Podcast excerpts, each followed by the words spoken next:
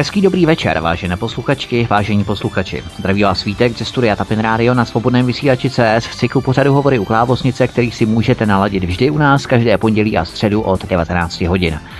V dnešním pořadu, v dnešních hovorech u Klábosnice, tu máme exkluzivního hosta, kterého přivítáme ve studiu a tím hostem je Eva Michaláková. Evi, ahoj, vítej u nás. Ahoj, zdravím všechny posluchače. V České republice snad neexistuje jediný člověk, který by se v nějaké souvislosti nesetkal se jménem Eva Michaláková. Troufám si tvrdit, že sama Eva by tuto svou nechtěnou publicitu raději vyměnila za své děti, které jí byly v Norsku odebrány. Všichni víme o tom, že v Norsku panuje velice rozsáhlý pěstounský biznis, kde jsou z umělých, často absurdních příčin odebírány děti z rodin takzvanými sociálními orgány. Ano, hovořím o soukromé organizaci Barnevernet, pro kterou každé odebrané dítě znamená zisk. Například ve Finsku v roce 2011 bylo ukradeno 16 500 dětí. Francie, rok 2008, 110 tisíc dětí. Německo za jediný rok 70 tisíc dětí. USA podle statistik 300 tisíc dětí bylo odebráno, Izraeli bylo dosud odebráno 75 tisíc dětí a v Norsku žije zhruba milion dětí, z toho je zhruba 200 tisíc dětí ukradeno, což je každé páté dítě. Tato děsivá čísla potrhují tragické osudy zoufalých rodičů, kteří často nevědí, co dál. U Evy Michalákové je zklamání dvojnásobné, protože kromě norských úřadů selhávají i úřady české. Uhýbavé pohledy, krčení rameny, stovky výmluv úředníků a politiků, kteří nechtějí do soukolí tohoto pěstounského biznisu jakkoliv zasahovat. Všichni ale zapomínáme na to, jak se musí cítit samotná Eva Michaláková, když žádné cesty nezabírají. Evi, než se dostaneme k samotným tvým začátkům. Zkus nám sdělit, v jaké fázi se tvůj spor na vrácení dětí nachází nyní, protože Štrasburský soud pro lidská práva tvé odvolání proti rozhodnutí norských soudů zamítl, stejně jako delegace českých zákonodárců v Norsku selhala. Tedy v jaké fázi je ten případ nyní ohledně navrácení dětí? Eh, my jsme jeli znovu celé to norské kolečko soudu uh, a dostali jsme se vlastně až k tomu poslednímu soudu s odvoláním, který nejvyšší norský soud odvolání zamítl, takže jsme měli volnou cestu do Štrasburku a teď se finišuje stěžnost do Štrasburku a respektují nějak norské soudy běžně rozhodnutí Štrasburského soudu pro lidská práva, nebo ne? Norské soudy, uh, tam nejde o to, o ty norské soudy, tam jde o to, že ani Barneven nerespektuje rozhodnutí norských soudů. I když Aha. někteří rodiče vyhráli nad Barnevenem soudní spory, jakož třeba ten případ, ti už vyhráli soudní spor, myslím, po druhé a Barneven tady toto rozhodnutí soudu vůbec nerespektuje, takže takže ani samotný Barnevernet nerespektuje rozhodnutí norských soudů, jestli to správně chápu. Nebo se proti tomu rozhodnutí soudu neustále odvolávají, odvolávají a roky běží a děti rostou a ano. odloučení od rodičů je stále větší a větší. Vraťme se zpět do tvého příjezdu Evy do Norska v roce 2004. Ty jsi vlastně jezdila do Norska už od roku 2003 za tvým ex-manželem Josefem, k němu mhm. se dostaneme za chviličku. Jak bylo pro tebe Norsko atraktivní tehdy, nebo proč jsi si jako tvůj cíl pro bydlení vybrala právě chladné Norsko? Eh, já jsem po eh, střední škole plánovala odejít a žít a studovat buď v Anglii nebo v Americe, protože v Americe mám eh, také rodinu.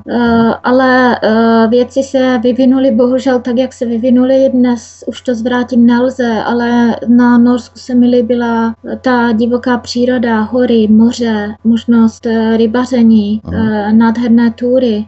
A jak tě přijímala komunita ve tvém okolí? Jsou norové přátelští, anebo naopak odtažití, drží si odstup nejen tady od cizinců, ale i od, eh, řekněme, sebe samotných? Oni jsou takový více studení, nejsou takový vřelejší jako Češi, že eh, tady v Norsku není až tak eh, časté, aby třeba jako když vidíte v Česku, když jedete například po dálnici a vidíte, že někdo má problémy s autem, zastavíte tomu člověkovi, pomůžete. Hmm.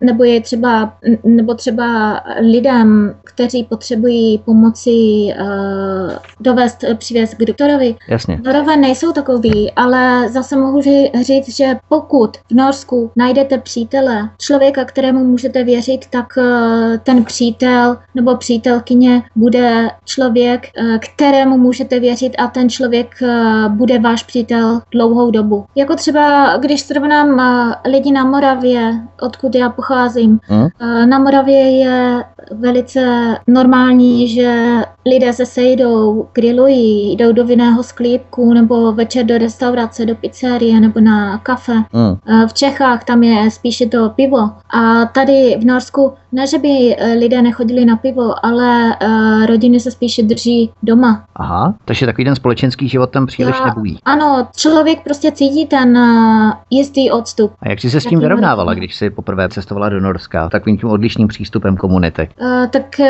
já jsem nejdříve nevěděla, jestli v Norsku zůstanu nebo nezůstanu, protože já jsem nejprve do Norska jezdila jenom na návštěvy a potom se mi podařilo uh, najít práci situaci, jak se narodili děti, ale uh, předtím, než se děti narodili, tak jsem do Norska jezdila pouze na návštěvy a potom uh, jsem se rozhodla zůstat, když jsem utěhotnila a žádali jsme o rodinné sloučení, jenomže z toho důvodu, že ex-manžel nepracoval, tak uh, ta ekonomie nebyla zajištěná a mě norský cizinecký úřad zamítl povolení k pobytu. Aha. A když jsem se potom vrátila, my jsme tedy podávali ještě předtím, než jsem jsem odjela, tak jsme podávali odvolání proti tomuto rozhodnutí, protože Denisek, vlastně prvorozený syn, už byl na cestě a narodil se v Norsku během podání toho odvolání. A Přesto nám zamítli povolení k pobytu, takže já jsem se s Daňulkou vrátila do České republiky, kde jsem eh, s ním přes eh, rok a několik měsíců žila u mých rodičů. Eh, a potom jsem se vrátila do Norska,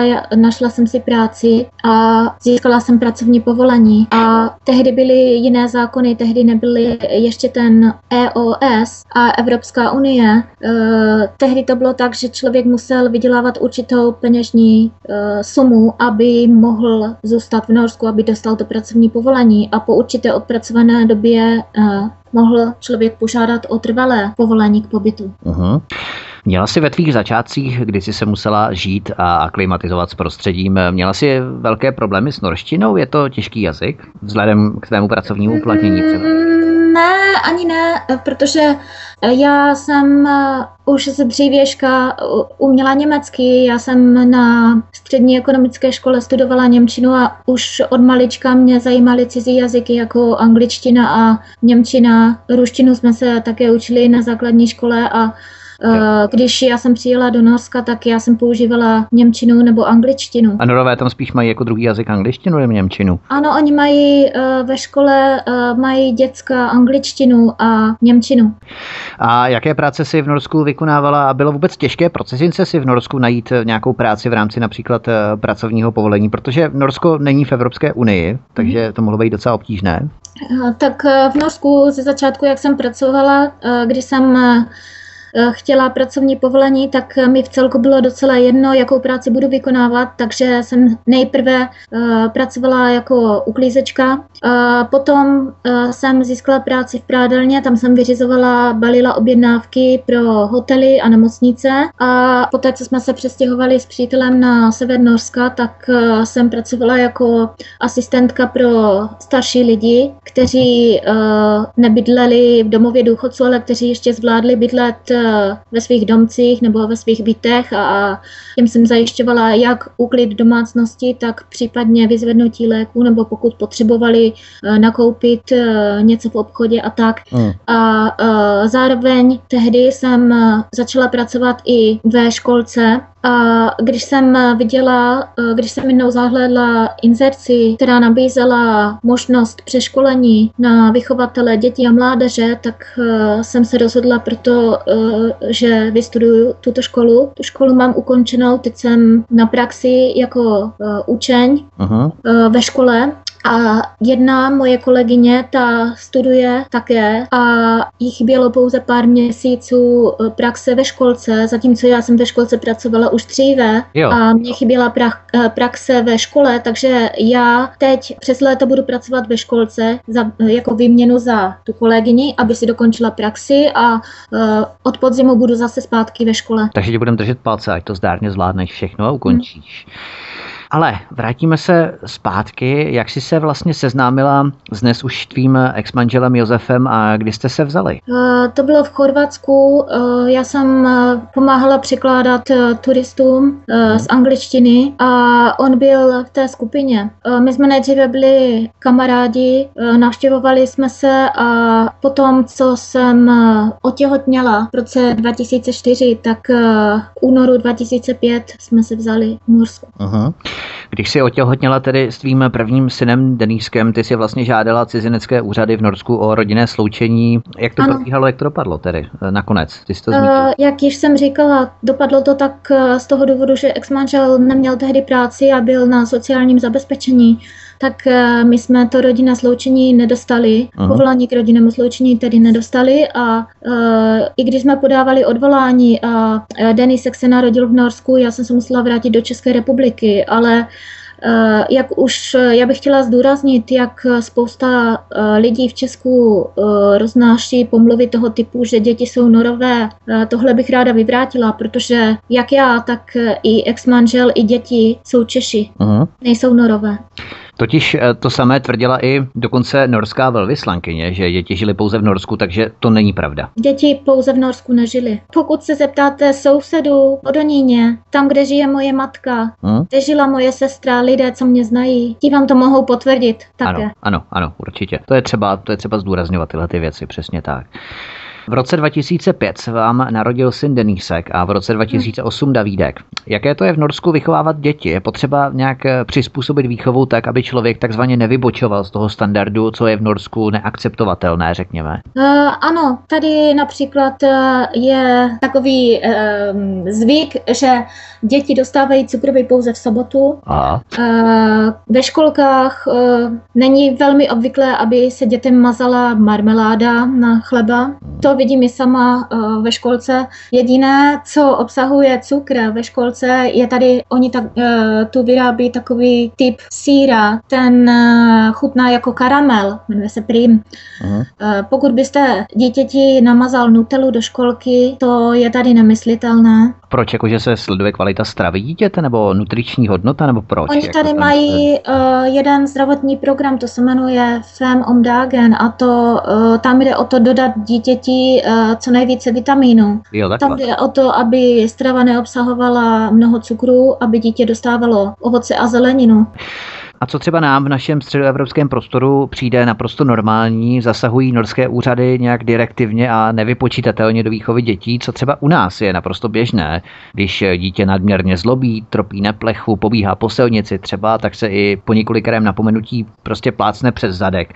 Tohle se v Norsku hlídá, hlásí a tvrdě postihujete. To je tady nemyslitelné. Tady s dítětem uh, musíte se k němu, to je i ve školce. Já, když pracuji ve školce, tak uh, musím hmm. pracovat tím stylem, že se k dítěti posadím a oči musí být ve výš, výši očí, musí tam být vlastně oční kontakt s tím dítětem. Aha. A uh, člověk se musí pokusit e, uklidnit uh, mnoha jinými způsoby, ale plácnutí je vyloučeno. A to je tam přísně střežené? Jakým způsobem přistupuješ e, k tomu dítěti? Musel si podstoupit nějaké psychologické průpravy pro to, abys vůbec měla kvalifikaci komunikovat uh, s těmi dětmi? Ano, tady člověk, ten, co člověk, který chce pracovat ve školce nebo co studuje eh, ten obor vychovatel dětí a mládeže, eh, má zkoušky eh, ze zdravotnictví, musí mít i kurz a diplom z podávání první pomoci, vykonávání povolání, komunikace, vlastně sociální, sociální proces,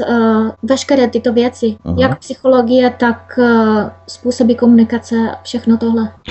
Jak jsem se zmínil o tom plácnutí přes zadek, tak eh, to se přitýká všech dětí na území Norska, tedy i turistů. Ano. Co se uh, může stát takovému rodiči, který uplatní tuto sice krajní, ale eh, řekněme standardní výchovnou metodu tady ve střední Evropě? Tak buď bude na něj zavolána policie, nebo bude na něj zavolán Barnevem. Hmm. A čeho všeho se v Norsku vyvarovat, aby si na nás Parnevern nevyhrnul rukávy? Jaké jsou ty elementární prvky výchovy, které jsou v Norsku prostě neakceptovatelné? Co rodič eh, může dělat a kam si až může dovolit zajít? Eh, zvyšovat, pokud eh, mluvíte na dítě a okřiknete dítě nebo mluvíte no. příliš vysokým hlasem nebo řeknete dítěti nějaké zprosté slovo, pokud pijete alkohol v přítomnosti dítěte nebo díváte se na filmy pro dospělé, hmm. tohle to všechno je neakceptovatelné. Tím samozřejmě nemyslím filmy jako porno, ale myslím filmy toho charakteru pro dospělé, kde jsou nějaké násilnické scény nebo kde se dva, eh, dva lidé spolu milují. To, eh, co jsem četla eh, na ten článek na Facebooku, jistě najdu odkaz, to bylo, tam bylo psáno, že v norské televizi pro děti se děti učili o tom, co znamená penis a co znamená vagína. A ano. to byl pořád, možná jste o tom slyšel. Ano, slyšel, slyšel, ano. Ano, to byl pořád pro malé děti. Hmm, to bylo dokonce i v německé televizi Kika a i norští psychologové právě tvrdili, že je prospěšné, aby dítě do 9 let sledovalo porno, což je neuvěřitelné. Tohle je nemyslitelné eh, v souladu s tím, co, když porovnám to, co oni používají, pan nevím, co používá vůči rodičům a co oni pustí do televize, televize, tak eh, tohle mi připadá hodně přitažené za vlasy. Co třeba takové nucení do jídla? Nemyslím, když to dítě ti vážně nechutná, ale takové to mhm. vzdorovité nedojídání, na což pravidla odpovídáme. Co by na to řekli děti v Africe? Tak je to v Norsku běžné? Tak eh, teď, eh, jak pracuji ve škole a ve školce, tak samozřejmě my se snažíme, aby dítě do sebe dostalo co nejvíce jídla, ale jestliže některé dítě vzdoruje a nechce jíst nebo má bolesti zoubku, tak eh, tohle samozřejmě akceptujeme, ale eh, do školky chodí i děti. Teď tam bylo tak. tím, než eh, dítě přihlásila do školky, tak neskusila tekutou stravu pro dítě, takže tam s tím dítětem byly trochu problémy, ale samozřejmě rodiče se musí snažit, aby dítě dostalo živiny do těla a případně pokud má nějaký zdravotní problém, tak na dítě musí dohlížet lékař a musí chodit na zdravotní prohlídky. Určitě jsme všichni dostali zaracha za nějaký velký prohřešek. Jak je to v Norsku vnímáno? Asi jako omezování osobních svobody dítěte? Nebo? No to jistě, určitě. Takže Pokud by se dítě o tom zmínilo ve škole, tak uh, zcela jistě můžete mít problém s barnevernetem. Ale já zase mohu říct, uh, já jsem, když jsem byla na praxi na zdejším barnevernu, uh, to bylo v souvislosti s tou školou, kterou studuju, tak uh, mně se zdá, že já jsem natrefila na jediného normálního normálního člověka za celou tu dobu. Aha, aha. Takže já nemohu zase soudit eh, veškeré pracovníky Barnevernu. Já odsuzuju Barneven jako celek. Co tam převažuje za tendence, že jo, a tak dále. Mhm. No, eh, když se přesuneme k tvým dětem, tak když eh, děti začaly chodit do školky, nejprve starší syn Denis, líbilo se jim v norské školce, řešili tam jazykovou nebo třeba i kulturní bariéru, museli se s něčím podobným vypořádávat? No, samozřejmě, protože děti ze začátku byly zvyklé na češtinu, a my jsme s nimi mluvili jak česky, tak eh, norsky a ještě, protože ex-manžel byl nedoslýchavý, tak eh, děti se učili i znakovou řeč. Jo, znakovku, jasně. A uh, ze začátku, když Denulka začal chodit do školky, tak jistě tam byly nějaké ty problémy se začleněním do kolektivu, ale poté, co se, poté, co začal více mluvit, tak získal kamarády a ve školce se mu líbilo, ale uh, potom, když jsme se přestěhovali do Steinbergu, tak uh, byl tam jeden kluk, který Deniska šikanoval a na toto jsem si už několikrát uh, v té školce stěžovala a vyžadovala jsem zkusku s rodiči toho chlapce, ale nebylo mi nikdy vyhověno. Naopak ředitelka té školky se své jednání obrátila proti mně. A ještě jedna věc, protože Denisek je malý vzrůstem. On už měl od malička problémy s polikáním jídla a lékař v nemocnici mu konstatoval eh, diagnozu reflux. Eh, to znamená? Já jsem školku upozorňovala na to, že Denisek potřebuje jídlo. Ze začátku on potřeboval jídlo rozmělněné, spíše kašovité. A já jsem přitom i ve školce, to je také jako součást soudního spisu, já jsem přitom, když Denisek nastoupil do školky, podepsala tento papír že Denisek musí ve školce dostávat uh, léky, jenomže školka mu tyto léky odmítla podávat. Byli oba kluci nějak charakterově rozdílní, Denis i David, nebo se povahově shodovali spíš? Uh, děti se měli velmi rádi, ale oba dva chlapečci byli velmi rozdílní. Zatímco Denisek byl klidný, Davidek byl šídlo, neposedný, jo, jo. Věčně, s tím, věčně s tím něco šílo. Eh, Denisek, eh, jemu se líbily eh, hodně Disneyovky, Pat a Mat. On byl spíše takový chlapeček, že rád kreslil, stavěl si z lega, četl si encyklopedie, zajímalo ho všecko, co se týká zvířat. Uh-huh. A s ex-manželem, když chodil do přírody, tak hodně také používali foťák, fotili stromy, fotili kitky, fotili labutě na řece. Denisek byl spíše takový, že ne samotářský, ale on rád i seděl sám pro sebe. Uh-huh. On měl svůj okruh kamarádů, ale měl i chvilky, kdy rád seděl sám pro sebe a sám se hrál, nebo sám si něco stavěl z kostiček nebo z lega. Davídek, ten byl takový, že když někde vletěl, tak to byl prostě vítr, to byl prostě maličký uragánek. Jasně. Čertík. Věčně veselý, věčně pozitivně naladěný. Uh-huh. A ve školce, když eh, obě dvě děti spolu chodili do školky, tak eh, většinou jsem je našla spolu, protože Denisek na Davídka vždycky dával pozor. A jak eh, do školky začal chodit ten chlapec, o kterém jsem mluvila, tak začaly ty problémy, že Davidek uh, mohl přijít domů a plinku mýval plnou písku. Hmm. Uh, Denisek, ten mohl přijít, uh, to také bylo, to se stalo, uh, že Denisek uh, jednou při potyčce s tím klukem spadl a měl zraněný red, krvácel. Uh, když jsem si také na toto stěžovala, znovu mne ředitelka odbila. Uh-huh. Davidkovi rozbili ve školce brýle, také znovu stížnost, žádná reakce. Jak jste s dětmi trávili třeba volný čas, nějaké aktivity, výlety a tak dále? Spolu třeba jezdili jste? Ano, uh, my jsme uh, rádi chodili na túry a jak já, tak i ex-manžel uh, nás zajímala hodně historie, takže my jsme hodně často jezdili do muzeí, Eh, na túry. Velmi často jsme jezdívali do Oslo, procházeli jsme se podél moře. Eh, I v, tom, eh, v té oblasti, kde jsme bydleli ve Steinbergu, tak tam je také krásná příroda, řeka, možnosti rybaření, hory. My jsme s dětmi jezdili na túry v České republice, například do Vyškova, do Dinoparku nebo na koupaliště. Když jsme byli, vždy, když jsme byli v létě, skoro každý den jsme chodili na túry. Aha. A v Česku to, když jsme přijeli k mým rodičům, rodičům nebo k sestře a ke švagrovi, tak eh, nebylo, nebylo jediného dne, aby jsme eh, seděli. Děti byly aktivní. Tak posuneme se kapku dál. V březnu 2011 podala učitelka ve školce stížnost z podezření ze sexuálního zneužívání. Co představovalo podnět té stížnosti, která byla smyšlená samozřejmě? Tam bylo i zmínka o tom, že děti si měly stěžovat, že je tatínek budí v noci, jenže tady jde o to, že v Norsku je dlouho na podzim a v zimě tma ráno. Uh-huh. A manžel, ex-manžel, on uh, začínal v práci, pokud si dobře vzpomínám, tak to bylo uh, v 7 hodin. A já jsem začínala v práci uh, v 6, o půl, o půl sedmé. A to bylo vždycky tak, že já jsem děti musela budit a to bylo ještě tma. Jsem nachystala dětem, já jsem dětem vždycky nachystala svačinové balíčky a ex-manželovi jsem také nachystala svačinu do práce. Aha. Ex-manžel vždy doručil děti do školky.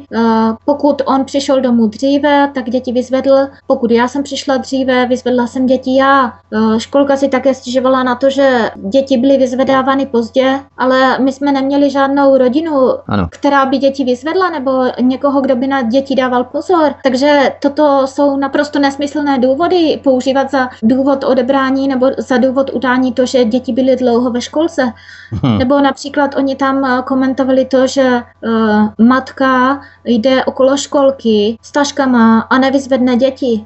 V no, té vesnici, kde my jsme žili, tak tam nebyl žádný obchodák, kde já bych mohla nakoupit jídlo. To bylo až ve městě. A když já jsem šla z práce, tak je přeci logické, že jsem nakoupila jídlo a když jsem táhla dvě tašky, tak jsem nemohla vyzvednout do dvouleté dítě, které je tak živé, že běhá mm, všude. Mm, mm. Pokud mám malé dítě, tak jej a jdu s ním po vozovce nebo po kraji vozovky, tak musím neustále jej držet za ručičku, aby mi nevběhl pod auto. Takže já jsem udělala logicky to, že jsem šla domů, odložila jsem tašky doma a šla jsem a vyzvedla jsem děti ve školce. To je zcela logické, každému by to došlo.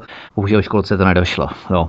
A bohužel. Došlo tam ze strany školky k nějakému varování, že jsou vaše děti podrobovány nějakému psychologickému výslechu ohledně této stížnosti? Ne. Vůbec. Denisek, Denisek navštěvoval uh, psychologa dříve, protože uh, Denisek už jako maličký měl noční děsi a uh, špatně spal a špatně prospíval a uh, dlouho, téměř dva roky uh, jej tahali po psycholozích, než je napadlo poslat Deniska na podrobné vyšetření žaludku a polikací trubice. Uh-huh. Uh, tehdy měl Denisek 24 hodin připevněný uh, batůžek uh, s přístrojem, který počítal, kolikrát za 24 hodin Denisek polkne a kyselost eh, žaludku. Uh-huh. Tehdy objevili, že žaludeční šťávy se vracejí do jícnu a způsobí podráždění jícnu a neschopnost eh, správně polknout jídlo. A jakmile lékař objevil to, že Denisek eh, trpěl tím refluxem, předepsal mu vitamíny, které jsme mu doma podávali, což školka odmítla. Kdy a jak došlo k eh, samotnému odebrání dětí? Tobě je vlastně odebrali zákeřně přímo ve školce, zavolali ti vlastně potom, co ti je odebrali? Ano, oni mě, eh, já jsem byla v práci a oni mi zavolali, že nemusím děti vyzvedávat ve školce, protože je odebral Barneven. Informovali vás norské úřady průběžně o tom, co se s dětmi děje, kam jsou umístěvány a tak dále? Eh, ze začátku já jsem neměla vůbec eh, zprávy o tom, kde děti jsou, u koho žijou. Eh, potom mi řekli, že děti žijí u pěstounky blízko ostrova Utoja. To byla přípravná pěstounka.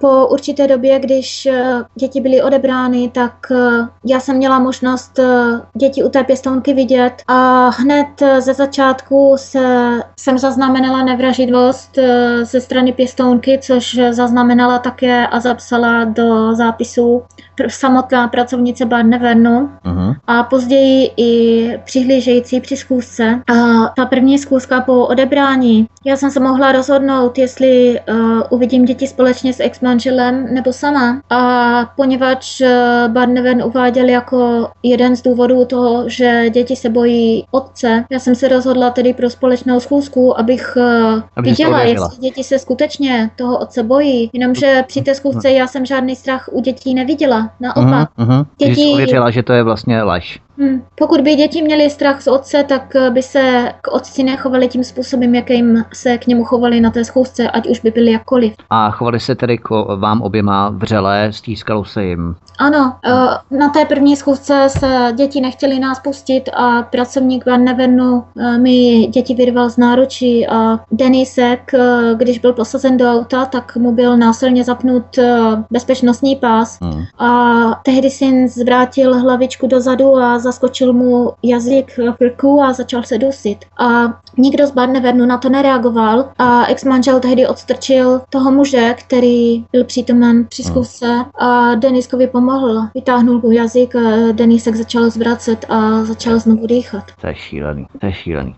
Poslankyně Jitka Chalánková je přesvědčená, že udání školky bylo vykonstruované a podle ní české úřady pro navrácení dětí tobě nic neudělali. Vy sami jste urgovali norské úřady, kromě policie, která vám asi moc nepomohla, tak i třeba právníci nebo český konzulát. Jaká byla odezva těchto všech eh, institucí? Uh, prakticky žádná, protože uh, jak české úřady, také i uh, pan Sobotka, i prezident Zeman psali, posílali notu do Norska, jenomže norské úřady na tyto dopisy nijak vřele nereagují nebo uh, napíšou takovou odpověď toho typu, že oni nemohou se, oni se nemohou vyjadřovat k této kauze, že ta kauza spadá pod uh, Nedre Eiker oblast. Aha. Pod to Barneven, které je zodpovědno za odebrání dětí. Také v souvislosti s tímto eh, vychází i spousta protichůdných eh, vyjádření, jako například eh, paní velvyslankyně Norska v České republice Siri Schleitnerová nebo i norská uh, Erna Solberg a jiní norští politici se vyjádřili v tom smyslu, že medializace nemůže být použitá jako jeden z argumentů pro odebrání dítěte nebo rodičovských práv. Ale bohužel Barneven i soud tady toto použili jako jeden z argumentů. Posloucháte svobodný vysílač CS od mikrofonu vás zdraví Vítek ze studia Tapin Radio a v rámci dnešního pořadu hovory u Klábosnice je naším hostem Eva Michaláková v Norsku. My si zahrajeme písničku a po písničce budeme pokračovat v druhé polovině dnešního pořadu. Hezký večer. Písnička nám dohrává, takže nás tu máte opět zpátky v druhé polovině dnešního pořadu svobodného vysílače CS Studia Tapin Radio. Od mikrofonu vás zdraví vítek v cyklu pořadu Hovory u Klábosnice. Naším exkluzivním hostem dnes je Eva Michaláková. Co se týče advokátů v Norsku, jsou placení státem nebo si musela hradit výlohy na obhajobu z vlastních zdrojů? Eh, já jsem eh, první advokátku jsem měla placenou zadarmo. Ta byla vlastně placena státem. Druhou advokátku jsem si platila já sama a třetí advokátku eh, paní Jane Fjellset, ta je placená z petiční sbírky. Pomáhají ti tedy přátelé, rodina? A všeobecně norské úřady, včetně samotného Barnevernu, jak ti se k vám chovali konkrétně Anne Špíler, která vám děti odebrala? Ta se chovala já nechci se do rádia vyjadřovat prostě, ale i když řeknu jako sketa, tak hmm. je to stále slušný výraz. Ano. Protože já jsem té paní věřila, já jsem byla ze začátku naivní a věřila jsem, že uh, Barneven skutečně pomůže, protože tahle paní mi říkala, že Barneven pracuje na tom, abych já byla umístěna v domově pro děti a pro matku. Uh, ten domov se jmenuje Stiftelsen Wilde. Uh, potom jsem byla postavená před tu věc, že Barneven nemá ekonomické prostředky na, aby provedl tady tuto akci. A pak se stalo to, že e, přípravná pěstounka e, přišla s obviněním, že ex-manžel měl zneužívat děti a že jsem měla děti zneužívat také. Pak byli na případ, pak byli na případ jmenování nezávislí psychologové, nezávislí v tom smyslu, že byli až moc závislí na spolupráci s Barneven,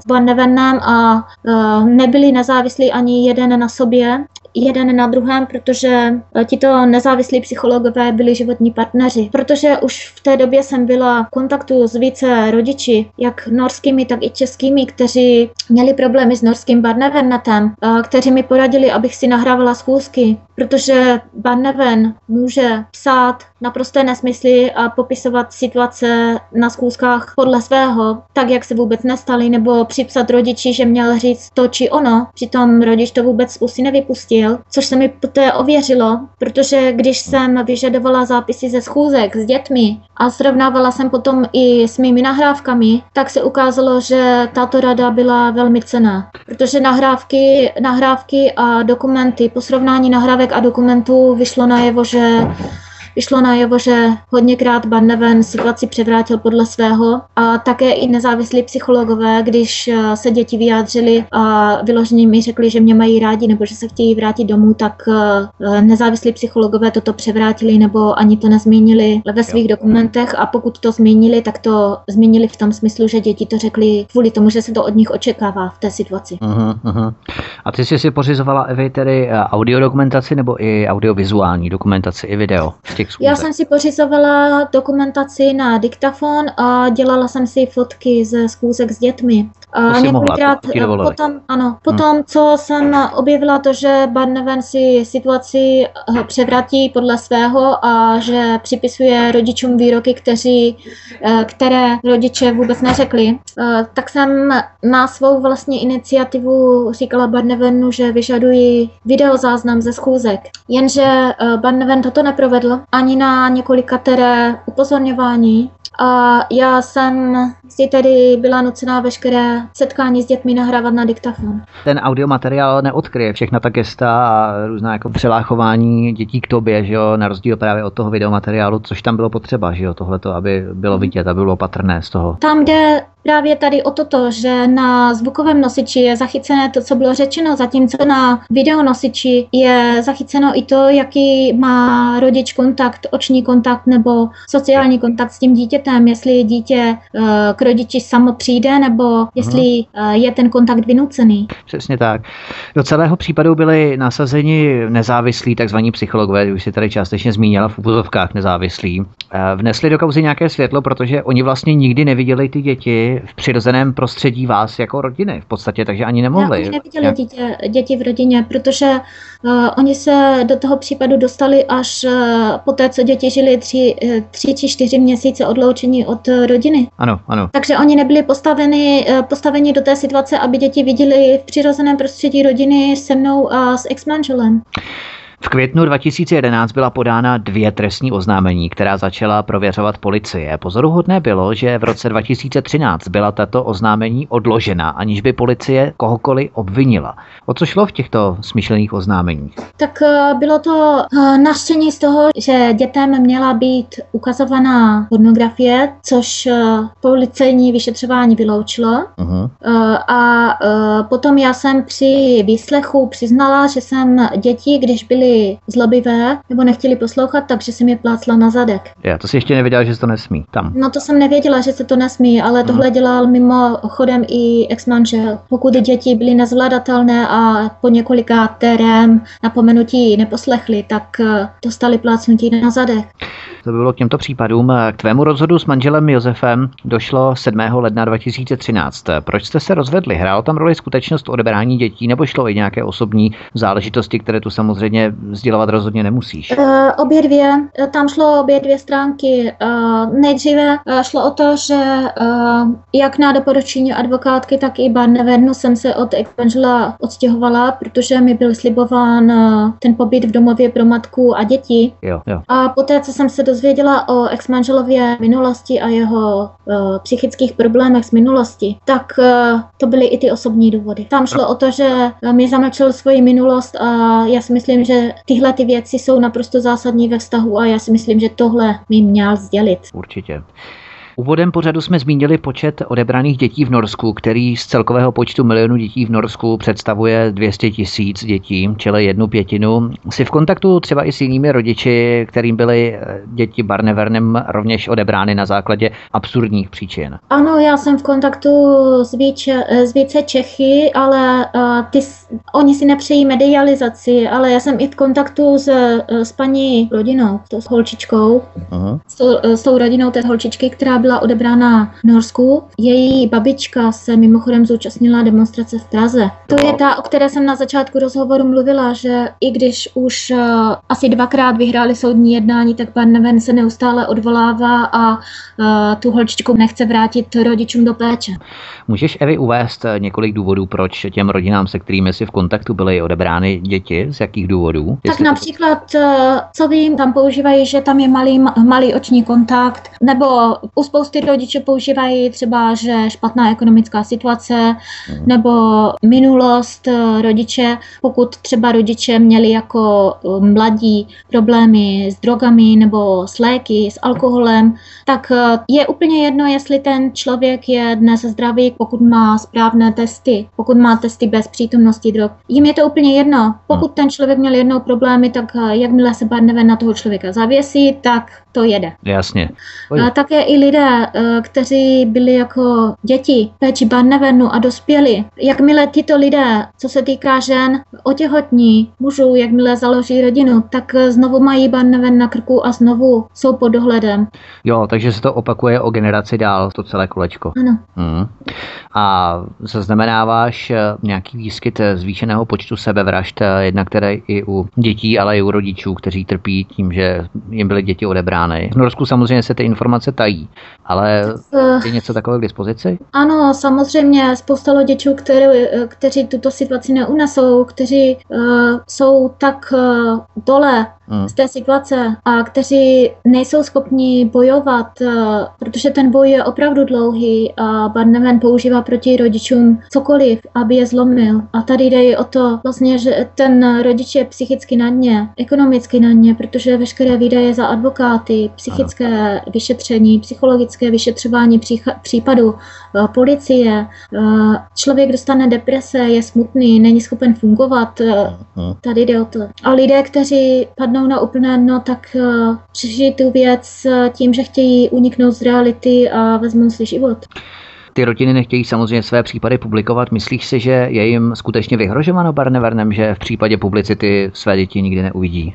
Eh, některé rodiny ty případy samozřejmě publikují, ale jsou potom za to potrestány tím, že mají třeba eh, zmenšený počet schůzek s těmi dětmi nebo eh, jim zamítnou schůzky úplně. Takže existují v Norsku skupiny rodičů protestující proti tomuto systému, které volili ano, společný tady, postup. Ano, tady je v Norsku velmi často demonstrace, jak v Oslo, v Trondheimu. Jsou to i velké demonstrace, jsou to i malé privátní demonstrace, ale ale lidé tady už eh, se začínají stále více ozývat. Takže to přináší určité ovoce, ta medializace. Ano, tady už eh, o situaci v Norsku začaly psat i světové deníky, tak eh, lidé se samozřejmě začínají stále více ozývat a žádají o změnu systému. Tak to je skvělé, to je skvělé. Tak doufejme, že to i zdárně přispěje k tvému případu.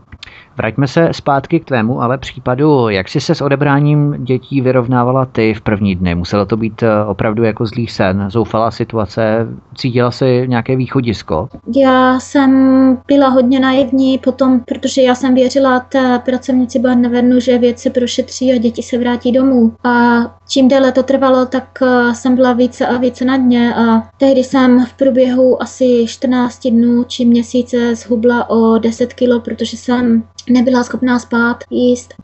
Jak dlouho po odebrání dětí vám bylo umožněno se s nimi setkat? Tři dny. Tři dny. Tři dny po odebrání dětí, nebo čtyři dny po odebrání dětí byla vlastně ta první zkouška, na kterou jsem šla společně s ex-manželem, abych viděla, jestli se eh, děti ex-manžela skutečně bojí. Ano? Ano, děti se chovaly přátelsky a tam došlo k té situaci, kdy uh, mé děti byly vytrženy z náruče a kdy Denisek se začal dusit. Uh-huh.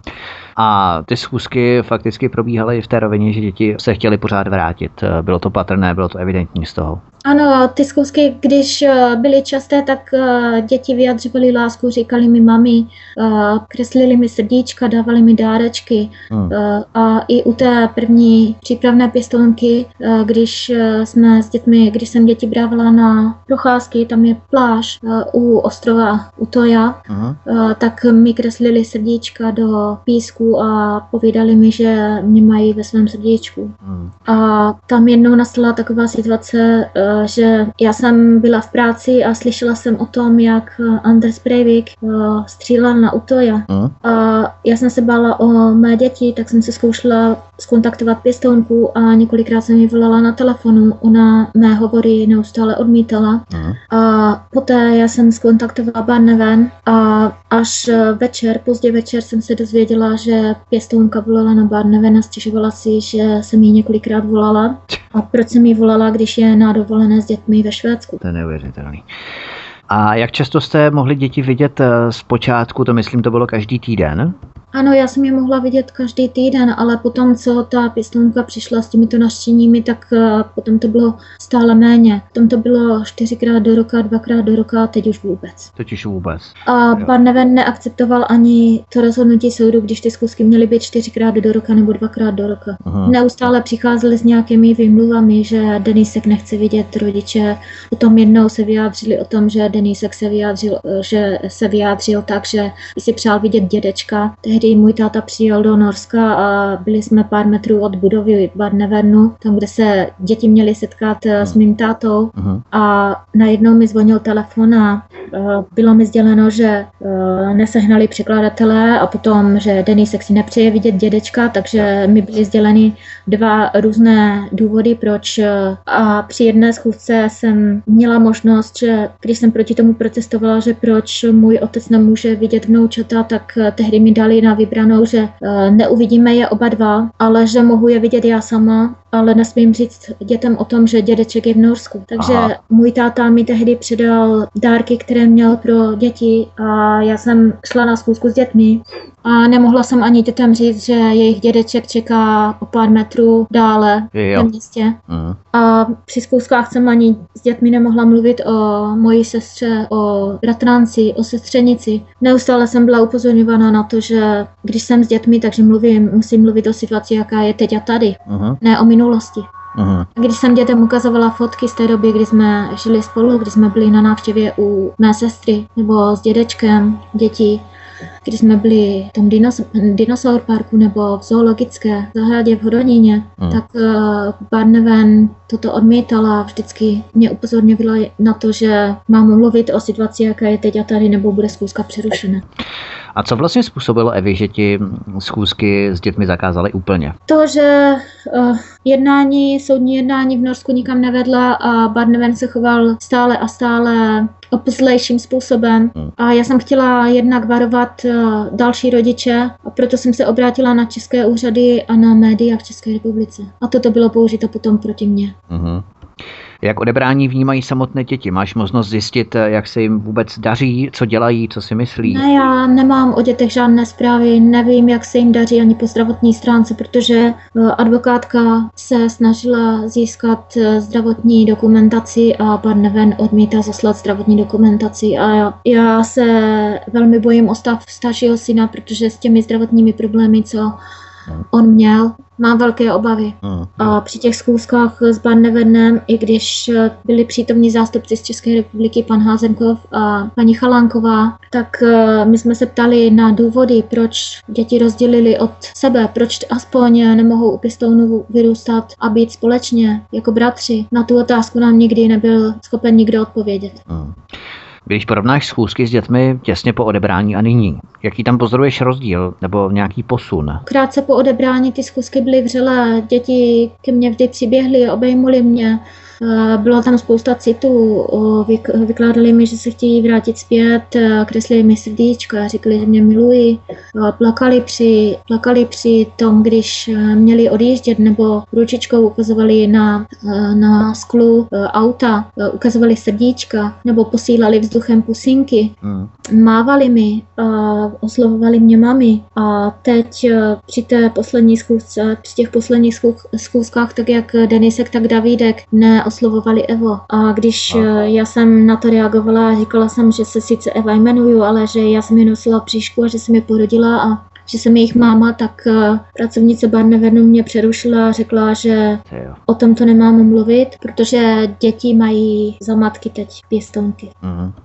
Máš zprávy o tom, že ti pěstouni tvé děti nějak proti tobě manipulují? Nebo máš takový Ano, pocit? to se mi také potvrdilo, protože eh, při zkusce, eh, když eh, jsem se setkala s Davídkem, tak Davídek mi jen tak mimochodem během zkusky z něj vypadlo, že jeho maminka, tím myslel tu pěstounku, mu o mě říká, že já jsem zlá. Uh-huh ale že on si to nemyslí. To je nahráno na zvukovém nosiči ze schůzky, takže tohle to je důležitelné. A také, co se týká Deniska, tak eh, já jsem dětem poslala přívěšek, fotku, kde jsme spolu. Nechala jsem zhotovit dětem takový přívěšek na krek, kde jsme spolu, napsala jsem tam Denisku miluji tě máma a David miluji tě máma. A Denisek se mi svěřil, že ten jeho je zničený. Uh-huh. A prosil mě, jestli mu to mohu poslat znovu. Uh-huh. Nebo i když eh, jsem dětem dávala na schůzkách různé dárky, tak eh, Denisek se vždy díval, jestli má stejné dárečky jako Davidek a já jsem jim jednou koupila takové, to jsou hračky pro děti, to je taková kamera, kterou mohou děti dělat eh, videozáznam a mohou i dělat fotky a já jsem ji koupila oběma dětem, aby si děti při tom, když se setkají, aby si mohli ukazovat fotky, kde byli, co zažili. Jo, jo. A Denisek si mi stěžoval, že ta jeho je rozbitá. Uh-huh. Potom se stalo například to, že přišly vánoční svátky a já vždy dětem, ať už jsou Vánoce nebo děti mají narozeniny, tak já jim posílám vždy balíčky dárky. Uh-huh. A tehdy byly Vánoce a já jsem dětem poslala dárky a balík mi přišel zpět, protože pěstouni se ani neobtěžovali ten balík na, poště, na poště vyzvednout. Uh-huh. Kdyby na tu poštu došli a řekli, že třeba Denisek si nepřeje vyzvednout ten balík, tak by tam bylo napsáno, že ten balík je reklamován nebo vrácen, ale tam bylo napsáno, že prostě příjemce si ten balík nevyzvedl. Aha, aha. A když jsem toto napadlo u soudu, tak uh, to omluvili tím, že prostě chabou omluvou, že neměli čas nebo že to zapomněli. V lednu 2015 si se prý od Barnevernetu dozvěděla o návrhu staršího syna, aby byly tvé schůzky zkráceny na 15 minut. Skutečně si tohle starší syn přál, nebo se jednalo o nějaký úskoční manévr zase Barnevernu?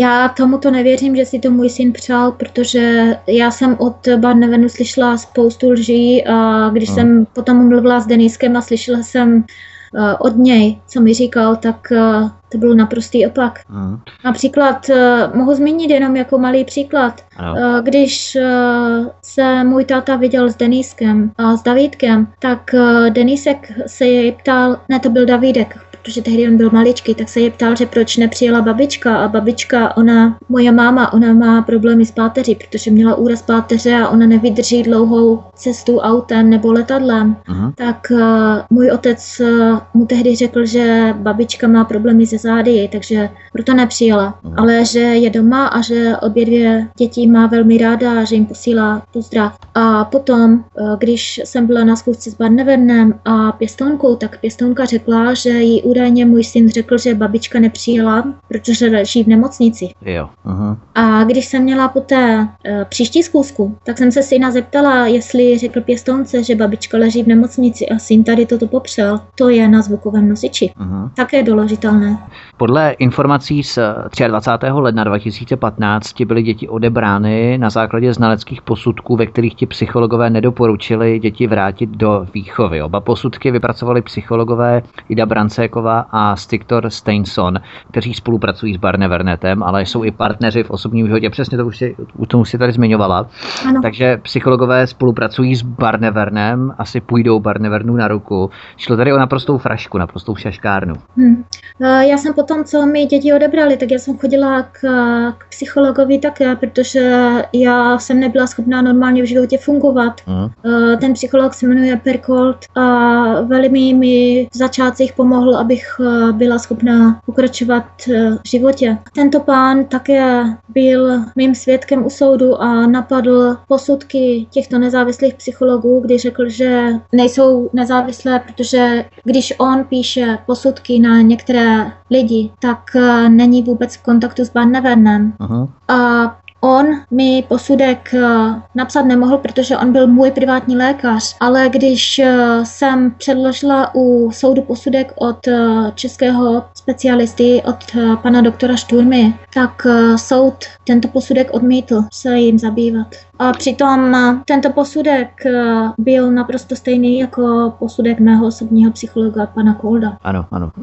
Norské úřady také oznámily, že by děti měly být dány do adopce, co ale znamená, že by tě nejprve museli zbavit rodičovských práv, což se stalo na začátku prosince roku 2016. Lze tohle vůbec pravomocně vykonat z vůle norských úřadů bez, bez tvého přičinění? Oni uh, k té adopci použili to faktum, že já jsem odmítla vydat české pasy. Já no, jsem správně, norské, ano, já jsem norské úřady už několikrát informovala o tom, že já podle českých zákonů nemohu vydat české pasy do rukou cizím lidem, ano, pěstounům ano. Či norským úřadům, protože české pasy jsou majetkem České republiky a také z České republiky byla doručena nota ohledně českých pasů. Hmm. Pokud já bych vydala české pasy mých dětí do rukou cizím lidem, já bych se provinila vůči českým zákonům. Barneven tady toto použil znovu proti mně.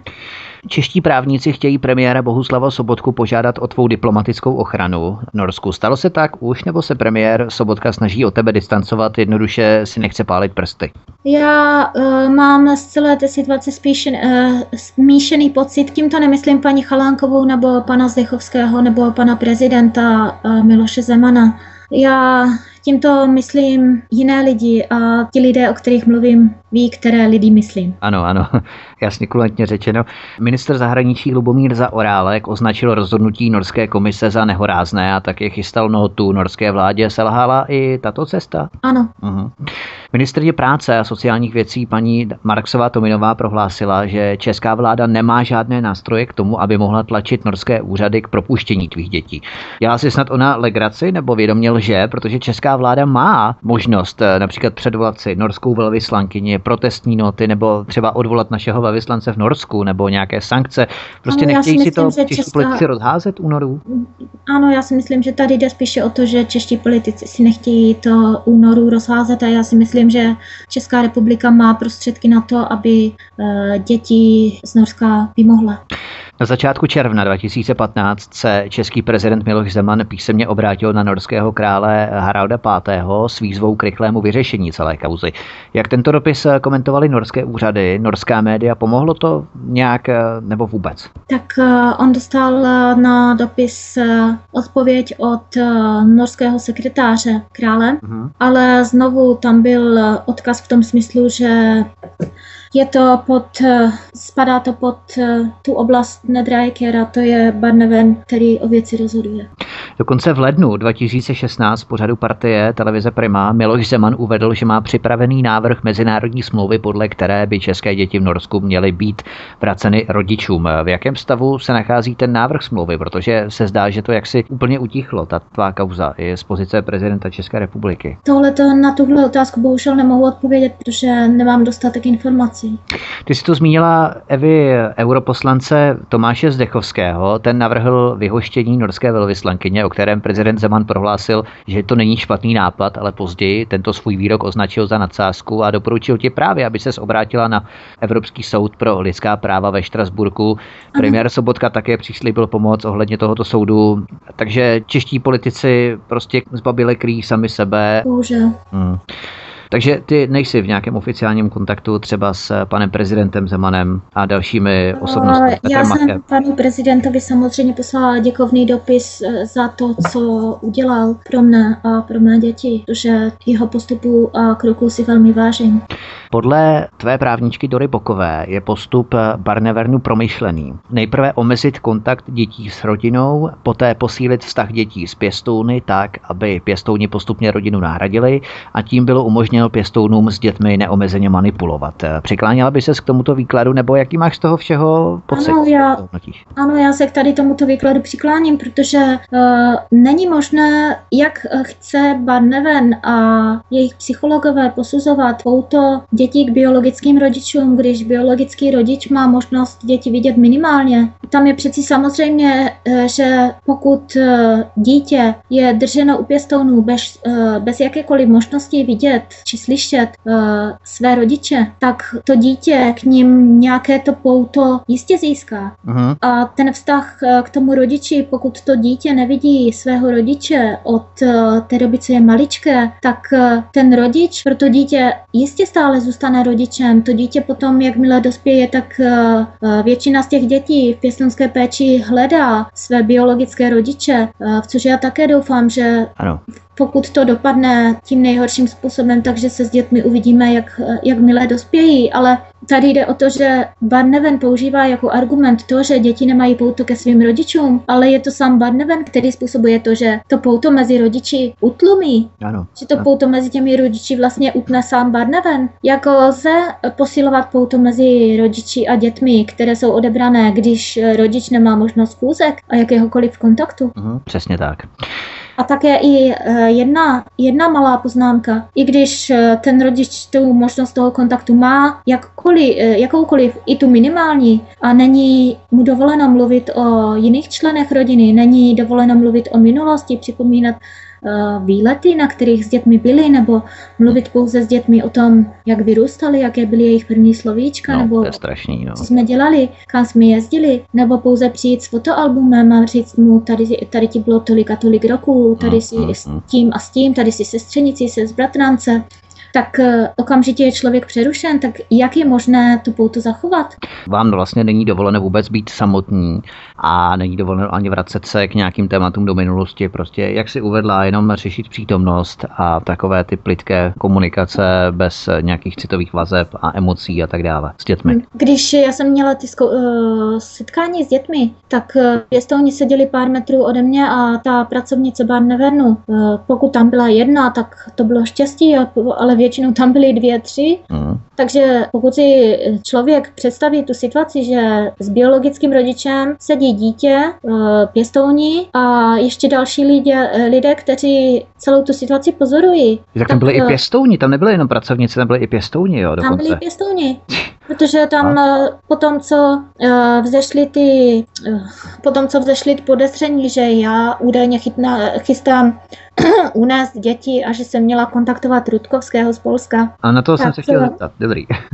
tak to byla tehdy ty dvě poslední schůzky s Davidkem. Ty byly provedeny takovým ponižujícím způsobem, že já jsem při příchodu musela odevzdat mobil, foťák, eh, byla jsem podrobená tělesné prohlídce a v té místnosti byli přítomní pěstouni, pracovnice Barnevernu a já jsem nemohla do místnosti vzít si ani to, co ještě je hrozný, je to, že Kdyby Barneven pracoval s tou rodinou a ekonomicky ji podpořil, tak je to vyjde mnohem méně, než to, aby rvali peníze těch, těm pěstounům, platili jim dovolené, platili jo. příspěvek na auto. Tohle nikdo pro biologickou rodinu neudělá tady. Jakože Barnevern podporuje ty pěstouny a cpe jim peníze? Ano, a já nevím, jestli jsem to publikovala já na Facebooku, nebo jestli to byla Jordánka, nebo některý z těch norů, ale v jedných norských novinách, nevím, jestli to bylo VG nebo Dag Bladet, tak eh, tam uh, mluvila, mluvila bývalá zaměstnankyně Barnevernetu, která byla uh, znechucená tím jednáním Barnevernetu a postupy Barnevernetu, uh-huh. uh, jak ji říkali, jakým způsobem má popisovat rodiče, uh, jakým způsobem má očerňovat rodiče, aby dítě nedostali a navíc ještě i to. Uh, v tom případě je zřejmé, jak ta, no, to je až sarkastické, jak ta pěstounka Davidka před soudem řekla, ona nemá děti ale před soudem se vyjádřila, že ona si vždy přála adoptovat dítě, třeba i z Afriky. Takže byla ráda a v podstatě jí to vyhovovalo. Hmm. Takže Barnevern, pokud tomu správně rozumím, si vypracovává postupy nějaké interní pro ty pracovníky, jakým způsobem mají postupovat eh, direktivně vůči těm rodičům, jak je očerňovat a tak dále. No, mně se to tak zdá, protože hmm. když eh, jsem si pročítala dokumenty těch rodičů, kteří jsou postiženi odebráním dětí, tak eh, některé pasáže v těch dokumentech jsou naprosto identické. Tam jsou po, vlastně pozměněny jenom jména dětí, jména rodičů, datumy. A zbytek je stejný. A ten Barnevan, oni se schovávají za, všech, eh, za takovou formulku, že uh, the best for Barna, jako nejlepší pro děti. Uh, hmm. Oni se řídí podle knihy jedné norské spisovatelky, ta se jmenuje Kari Killen. A ta je vlastně tou, hla, eh, tou hlavou té ideologie Barnevernu, která popisuje, jak se mají rodiče chovat k dítěti a uh, jak má Barnevern jednat. Lidé proti ní také protestovali. Takže Oni ona... je také spousta článků na internetu a videí. Aha, takže ona fakticky stvořila tu ideologii toho Barnevernu. Hmm.